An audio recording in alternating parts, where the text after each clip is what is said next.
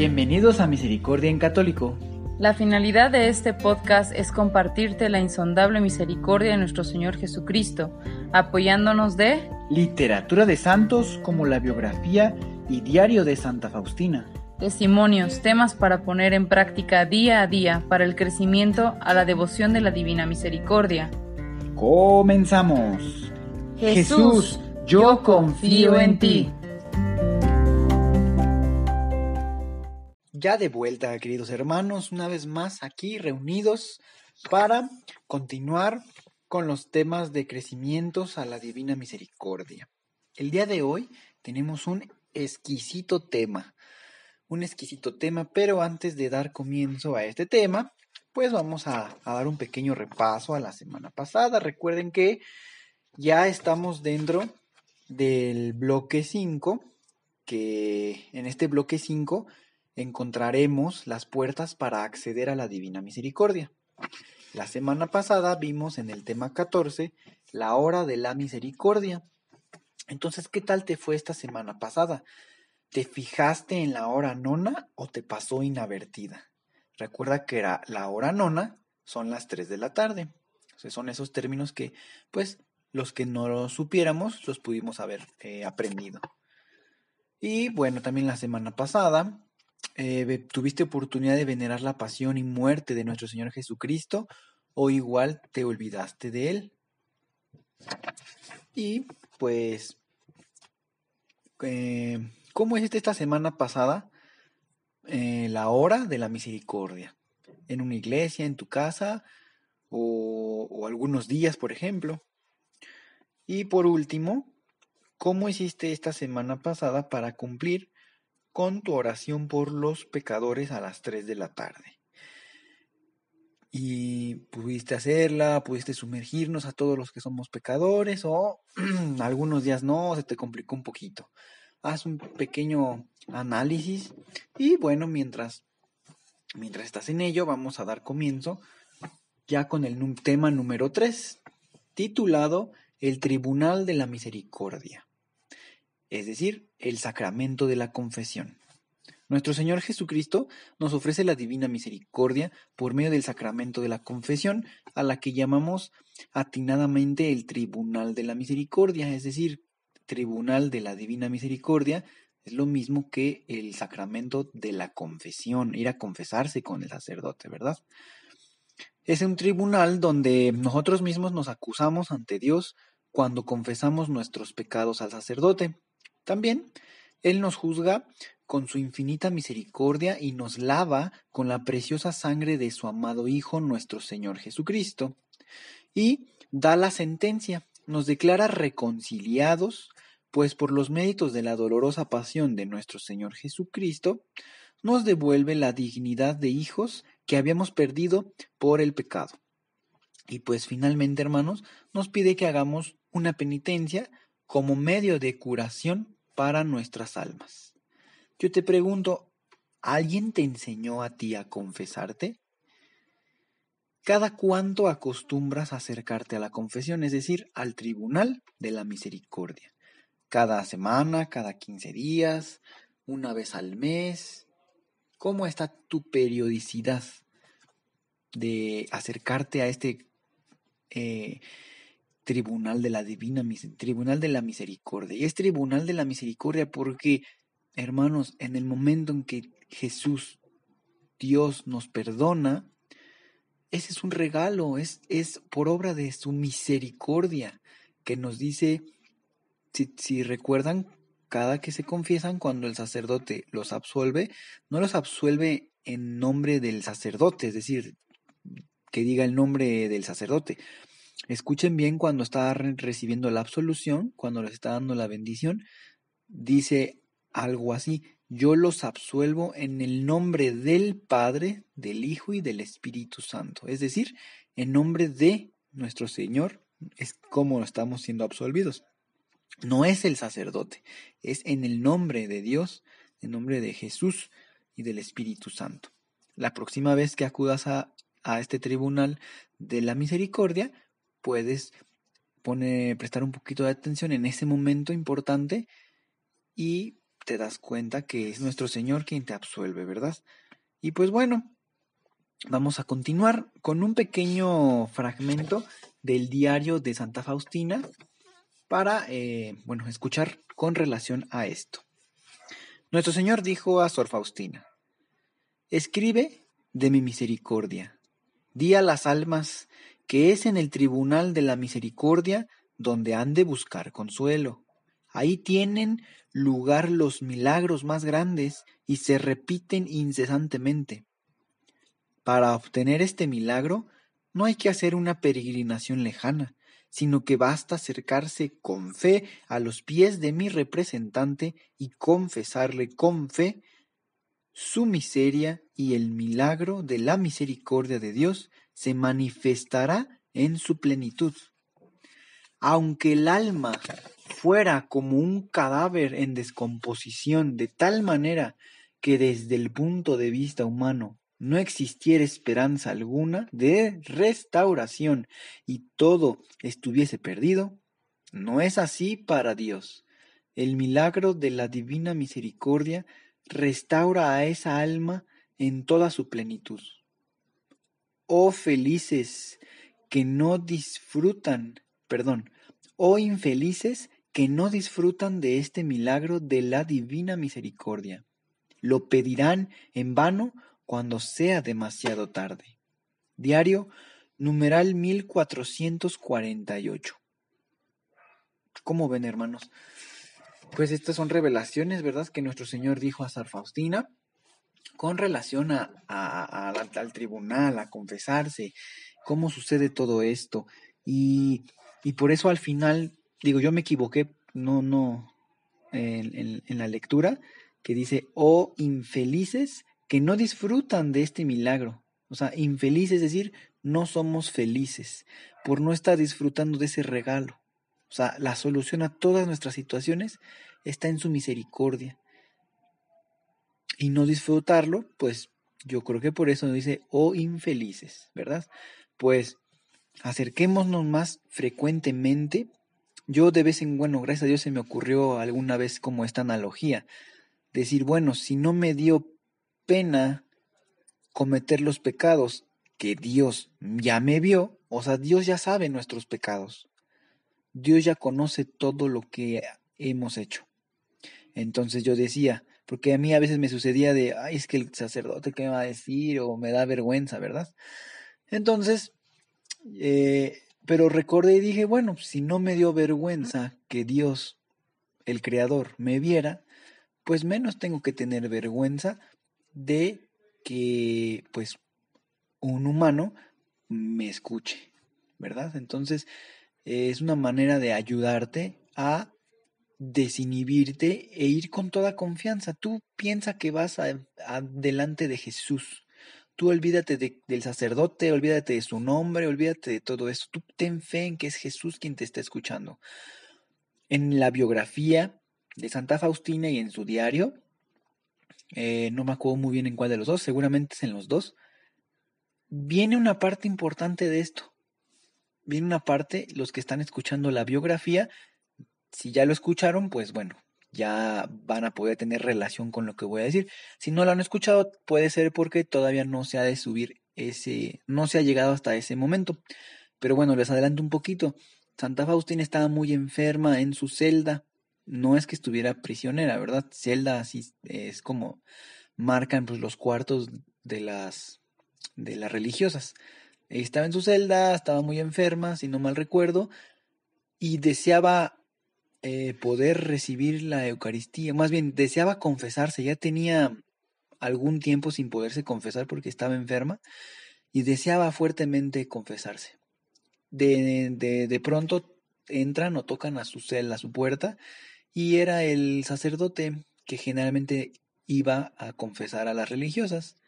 Y bueno, pues ella se confiesa, se siente muy feliz, y en el momento que termina su confesión, se desaparece esa imagen del sacerdote y se revela la verdadera imagen. Era Jesús quien fue a su celda a confesarle, ¿verdad? Solo tomó la imagen del sacerdote y al final pues revela que es Él, ¿verdad? Entonces, en todas las confesiones está Jesús presente. Por eso te invito a que te olvides de la apariencia del sacerdote que esté. Tú ten fe y recuerda que es Jesús quien te está escuchando y quien te está oyendo. Y podrías decir, bueno, si ya Dios sabe todos mis pecados, pues ¿para qué tengo que írselos a decir? Pues ya se lo sabe. Pues es algo un poco sencillo. Eh, fíjense este sentimiento en, estas, en estos dos ejemplos. Ejemplo número uno. Un padre de familia tiene dos hijos. Uno de ellos rompió un vaso. El padre de familia sí sabe quién lo rompió. Sin embargo, da la oportunidad y se acerca a los dos y dice quién lo rompió. En el ejemplo número uno, ninguno de los dos niños eh, acepta la verdad. A pesar de que el padre de familia ya sabe qué sentimiento va a generar, pues tal vez puede generar un sentimiento de falta madurez a mi hijo que lo rompió para podérmelo decir, eh, descubre que está mintiendo y pues tal vez puede sentir cierta tristeza. Ejemplo número 2. El mismo caso, un padre de familia con dos hijos. Uno de ellos rompe el vaso. El padre da la, a pesar de que ya sabe quién lo rompió, da la oportunidad, se acerca a los dos hijos y les dice quién lo rompió. Y uno de ellos dice, yo lo rompí. En ese momento, a pesar de que el padre ya sabía que él había sido quien lo había roto, en ese momento siente una felicidad, porque su hijo ha reconocido, porque su hijo es humilde y, pues bueno, entre muchas cosas, pues eh, puede reflejar un estado de madurez, de aceptación. Entonces, ¿qué viene? Más que una, más que un trabajo que el padre tenga que hacer para estar corrigiendo eso, que vea que no, pues, que vea que el hijo acepte su responsabilidad, pues el padre va a sentir feliz, va a sentir una emoción de felicidad. Entonces igual sucede, por poner un ejemplo, con nuestro Señor Dios Padre. En cuanto nosotros nos acercamos y decimos, Señor, he pecado en esto, he fallado aquí, y etcétera, etcétera, a pesar de que Dios ya lo sabe, ese es un momento feliz para él, porque está viendo que uno de sus hijos está reconociendo sus faltas y con mucha alegría mm, derramará su misericordia. Acuérdense que para derramar su misericordia son tres pasos. Reconocer humildemente que somos pecadores, confiar y sumergirnos en su mar insondable de misericordia. Bueno, pues, continuando ya, para no extendernos un poquito, Vamos a seguir continuando. Del día, de este diario numeral 1448, escoge la frase que más te motiva a confesarte. Si quieres volver a reproducir el podcast, o échale un poquito para atrás para que puedas volverlo a escuchar y escojas una frase que te motive más a confesarte. Ahora bien, ¿alguna vez has experimentado en tu alma como un cadáver en descomposición sin esperanza de restauración? Si es así, pues hoy tienes una gran noticia. Sí hay esperanza y sí hay reparación. Acércate con Dios con humildemente y reconoce todas tus faltas, porque Él ya las conoce. Él ya las conoce. Entonces, bueno, entonces vamos a continuar. Vamos a continuar. Y bueno. Ah, muchos eh, nos acercan al Tribunal de la Divina Misericordia, pues, de como ya hemos comentado, por miedo, debido a la gravedad de sus pecados, y otros por desidia, pues abusan de la paciencia de Dios y lo postergan constantemente. A este respecto, Sor Faustina escuchó estas palabras. Ruega por las almas para que no tengan miedo de acercarse al tribunal de mi misericordia. No dejes de rogar por los pecadores. ¿Sabes? Cuando sus almas pesan sobre mi... ¿Sabes? Eh, cuando sus almas pesan sobre mi corazón. Alivia mi tristeza mortal. Prodiga mi misericordia. Esto es del diario del numeral 975. Bueno, pues lo normal sería que nos confesáramos pues cada mes o cada dos meses. Sin embargo, puedes confesarte inclusive eh, si estás en una batalla, decía un sacerdote, en cuanto estás en una batalla muy fuerte y caes, pues luego, luego irte a confesar. Puede ser inclusive al día siguiente y al día siguiente. Pues estás en una batalla, este, tienes que estar cerca de Dios y confesarte y que el mal no gane terreno. Sí, si no, también, bueno, puedes confesarte cada semana. Por ahí yo escuché que el, eh, San Juan Pablo II se confesaba cada semana. Imagínense, cada semana se confesaba. Entonces, pues es una motivación también para podernos confesar cada semana, cada 10 días, cada 15 días, pues demás, ¿verdad? Y bueno, eh, tú analizas si no lo haces igual por miedo o por desidia o tal vez por alguna ignorancia. Y bueno, aunque no tengamos pecados mortales, estamos invitados a acercarnos al tribunal de la misericordia, pues de la confesión obtenemos dos beneficios para nuestra alma. Escuchemos. Uno, nos confesamos para ser sanados. Dos, también nos confesamos para ser educados. Nuestras almas necesitan una continua educación como el niño pequeño. Esto lo encontramos en el diario numeral 377. Ahora bien, las condiciones para una buena confesión son cinco. Uno, examen de conciencia. Dos, dolor de corazón, es decir, ese dolor cuando recuerdas tus pecados y ves lo que cometiste, pues ese dolor de fallé, de, pues como, más que de arrepentimiento, es como un dolor de, de sentir ese dolor, porque tú mira el crucifijo de nuestro Señor y todo eso que ya sufrió nuestro Señor en su pasión fue por todos los pecados de todos nosotros. Entonces, cada que tú puedes hacer tu examen de conciencia, pues es como recordar un poco de su pasión y decir, híjole, pues estas cosas que hice, nuestro Señor ya las pagó con su dolorosa pasión. Entonces, ese dolor de corazón. Y bueno, el número tres es un propósito de enmienda, es decir, ¿qué vas a hacer para Mm, pues echarle ganas y salir de ahí. Posiblemente vas a caer una, dos o varias veces mientras haces el intento de salir, pero no te desanimes. Es un camino normal. La cosa es salir. Entonces tu propósito de enmienda.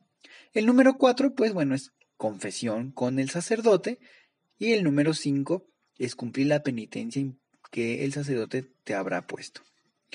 Y bueno, terminemos esta, esta situación eh, certificando con el Evangelio.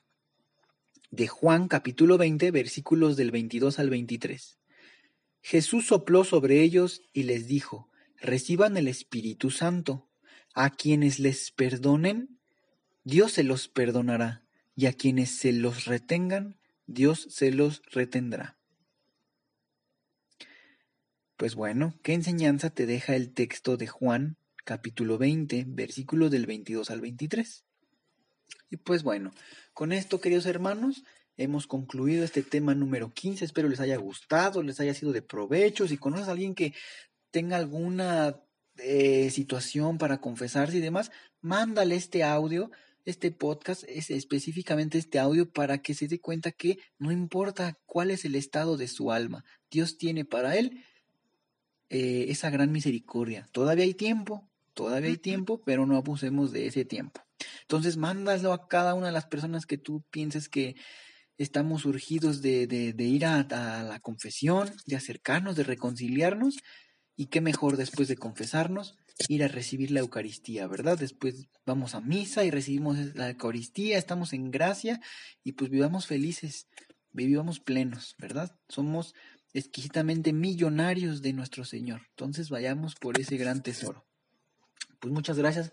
Y también eh, les comento que estoy enterado que en la ciudad de Querétaro, en México, esto es en el país México, en la ciudad de Querétaro, el 31 de octubre, en el Estadio Corregidora, se está viendo una reunión para la Virgen de los Dolores, ¿verdad? Porque pues es la, la eh, el patrocinio que ella ya ha hecho por los 50 años, si no mal recuerdo. Entonces va a haber una, pues una misa, ¿verdad? Creo que se están citando desde las 5 de la tarde para que se acerquen, acudan a las parroquias de Querétaro para solicitar esos boletos, son gratuitos.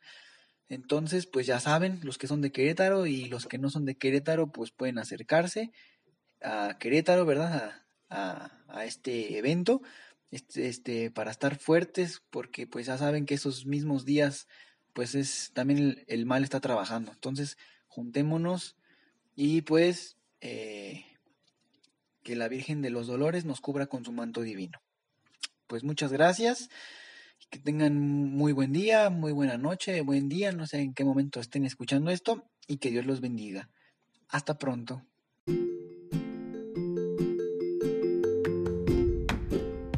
Si es la primera vez que escuchas nuestro podcast, te invitamos a que escuches el numeral 0,1,1, que habla sobre las temáticas que se desarrollan en este podcast y el lenguaje que hemos propuesto para identificar cada una de ellas y así sea más fácil para ti escuchar las que más te agraden. Te dejamos el link del audio y la lista de las temáticas en la descripción que este audio tiene.